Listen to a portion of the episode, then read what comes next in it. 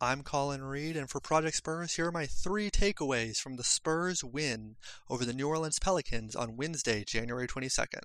My first takeaway is Zion Williamson's debut, and while for the first 36 minutes of the game, it did not look like the game would live up to the hype that was placed on it from the media and from everyone expecting a huge game from Zion after his crazy preseason and the expectations of him being such a highly regarded uh, overall number one pick in the 2019 draft. The start of the fourth quarter lived up to what everyone was expecting as Zion scored four of four three pointers and 17 points in a row. And this really brought the arena in New Orleans to life. It brought the Pelicans back into the game. They even took a lead for a little bit before Zion had to be checked out due to a minutes restriction, and the Spurs instantly pretty much jumped to a seven point lead. And, and while the Pelicans cut a little bit into that lead, they never really were in the game after that, and the Spurs were able to win uh, 121 to 117.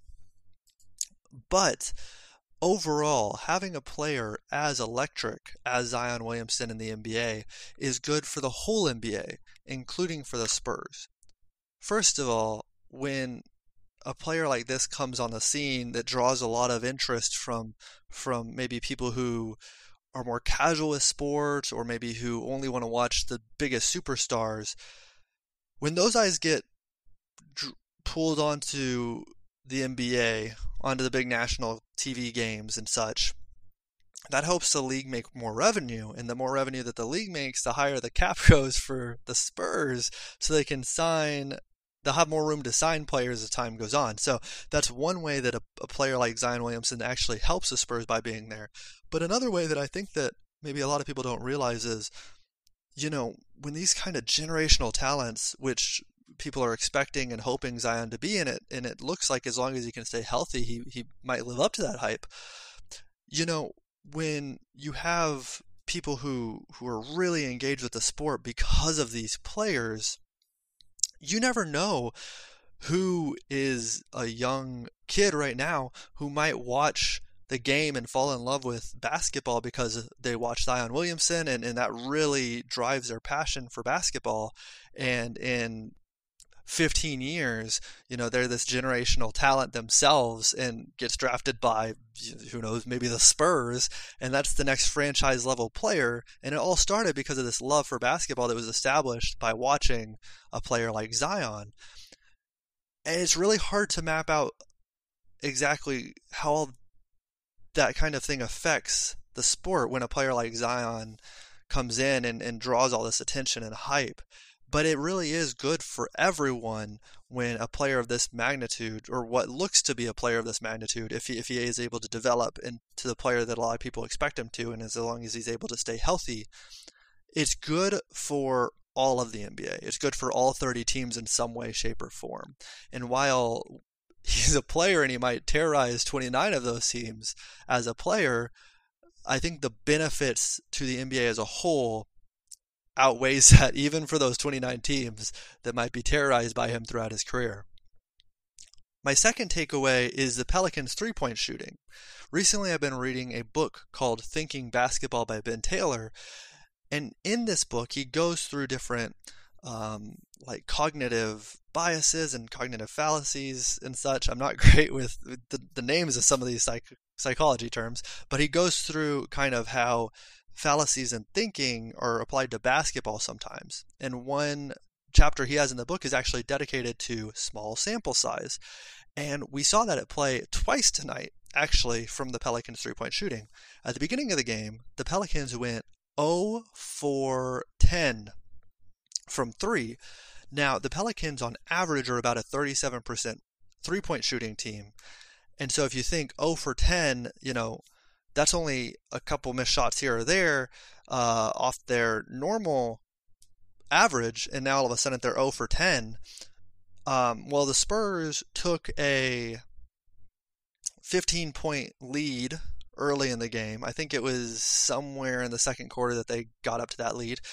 And if the Pelicans, instead of going over 10, went their average number of shots, let's just round it up from 37 uh, percent, which would be 3.7 out of 10, just round that up to 4 out of 10. Instead of it being a 15 point game, it would have been a three point game. And it really looked like the Spurs were running away with this game early. And if the Pelicans would have been able to hit an average amount of these shots, then all of a sudden it would have looked like a closer game. And in fact, they would have had a pretty sizable lead early in the first. Now, the Spurs defense obviously affected this in some degree, and they helped, you know, kind of hamper the Pelican shooting. But, oh, you know, some of those shots in the first two quarters were open shots that just didn't go in by good shooters. And even though the Spurs did have two three point shot fouls early on, and maybe even more for the totality of the game, just knowing that there's the shooters that are good shooters like JJ Redick, I'm pretty sure missed a couple open threes, but there were there were open threes that were missed that if if just the average amount of these went in, all of a sudden it's a much closer game early on. But the same thing applies to the beginning of the fourth quarter when Zion went four of four, and he, um, you know, scores 17 points in a row. Obviously, most of them are from three point range. Well, Zion, I don't think is expected or projected to be this knockdown shooter. And, you know, obviously he's willing to take them if he's left open and he can hit them. If he would hit two of four instead, uh, that all of a sudden is 11 points. I don't think the Pelicans come quite as close. And by the time he leaves with his minutes restriction, I think there's a lot less excitement. I think it would be very deflating with the fans who are getting very into it, let's say, you know, everyone's going crazy. He's left open for three again. He takes the shot and rim just hits the front of the rim and it bounces off. And, and now all of a sudden that kind of kills the crowd, especially if the Spurs come down and hit a shot of their own. So this this effect of you know small sample size um, especially from three point shooting for the Pelicans, kind of affected the game in two different ways. First, at the beginning of the game, where the Spurs got a, a fairly big lead because of some very poor three point shooting by the Pelicans, and then again later in the game, where it kind of went crazy because of honestly unexpected shooting um, in a good way, uh, in a positive way from Zion Williamson. And that really kind of is a, an interesting way to look at the game is sometimes one shot here or there can make a huge difference, and it can be easy to lose that. My third takeaway from the game is the play of Derrick White. When Derrick is really playing with confidence and playing to the level that that he was, for instance, during the playoffs last year, he is such a force for the team in terms of just stabilizing the offense, stabilizing the defense, especially when things kind of get hectic for the Spurs.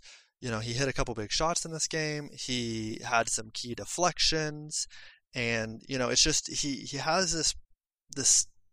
It, I've always thought when I've watched him, especially when he's playing well, that he just has this very calming or stabilizing sense about him, and he kind of brings um, when the Spurs are kind of going out of control a little bit, or when they're kind of maybe rushing or going too fast. He he has this this way of just bringing everything back and and kind of calming everything down. And and I think the word that I think of a lot with him is he steadies the offense and and he even steadies the defense too with with the way that he can just use his length to get into places and and poke the ball out from a defender's or from an offensive player's hands or kind of get into passing lanes and and disrupt um, passes. He, he just has this way of when when things are kind of starting to get out of hand, he can just get in there and, and kind of calm it down. And I think you saw that tonight when you know he, he had a great start to the second half, uh, two or three turnovers at least just to start the second half, and then when Zion started playing really well, he he kind of also had a great stretch himself and was able to to again calm the Spurs down and, and keep them in it. Honestly, you know, it so many times this season, if you imagine the Spurs had this 15 point lead early on, they had a 10 point lead, 12 point lead for most of the second half. Now all of a sudden, this uh, very hyped rookie comes in, scores 17 points in a row, and the Spurs are down by two. You know, almost all of the season, that would have been a loss right there. And just the effect of someone coming in and just restudying the offense, calming down the defense, and and just kind of getting everything back on track. Of course, Zion leaving the game due to his minutes restriction certainly helps with that, but there's just this sense about Derrick White when he's playing well that that helps the Spurs a lot. Just this ability he has to calm everything down, steady the the Spurs, and uh, I think that was very key in their win against the Pelicans. And that has been my three takeaways for Project Spurs. I'm Colin Reed.